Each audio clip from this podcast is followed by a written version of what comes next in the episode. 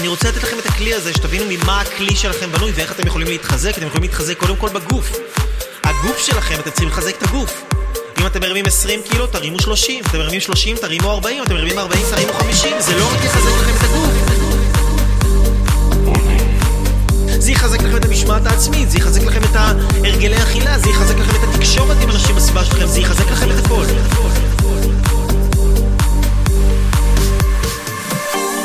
לחזק את הגוף, דבר ראשון. דבר שני, לחזק את המוח. מה זה אומר לחזק את המוח? ללמוד דברים חדשים, להגדיל את היכולת שלי לראות את החיים בצורה יותר עמוקה, יותר טובה, יותר משוכללת. לחזק את המוח שלי, לחזק את המהירות שאני מאבד מידע, את היכולת שלי להיות בריכוז, את היכולת של לשבת שעה, לשמוע שיעור ולהיות ממש מרוכז בשיעור ולא בעוד שתי מיליארד דברים אחרים, אוקיי? זה מה שאנחנו חייבים לעשות, להיות מרוכזים. Maximum.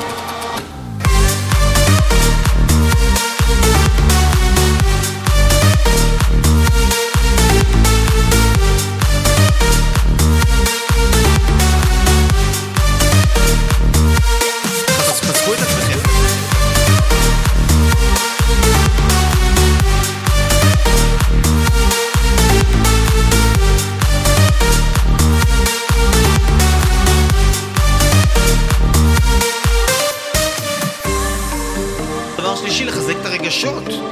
אני חייב ללמוד איך לחזק את הרגשות שלי, שלא כל איזה ups and downs יעיף אותי לאלף קיבינימט, לא שכל עלייה וירידה תביא לי איזה שתי סטירות מצלצלות, אני לא אמצא את עצמי יום שלם, יומיים שלמים, כל איזה סללום רגשי י- יכפכף אותי כמו איזה כדור פינג פונג ימינה ושמאלה, אני רוצה להיות יותר יציב רגשית, לעבוד על חיזוק הרגשות שלי, אוקיי?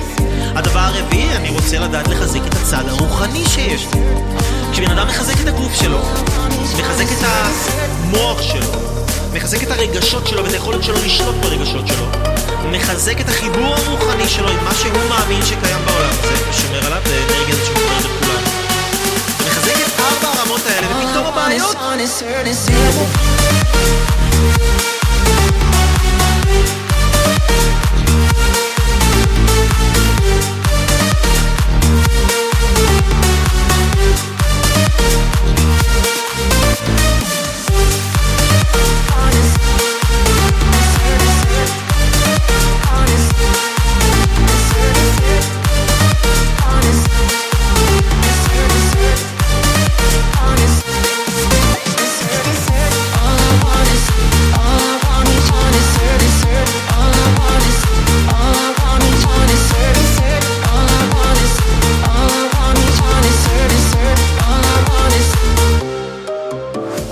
להצליח, חזקו את עצמכם בגוף ובנפש, ברוח, במוח, בתודעה שלכם, בשליטה הרגשית שלכם. חזקו את עצמכם.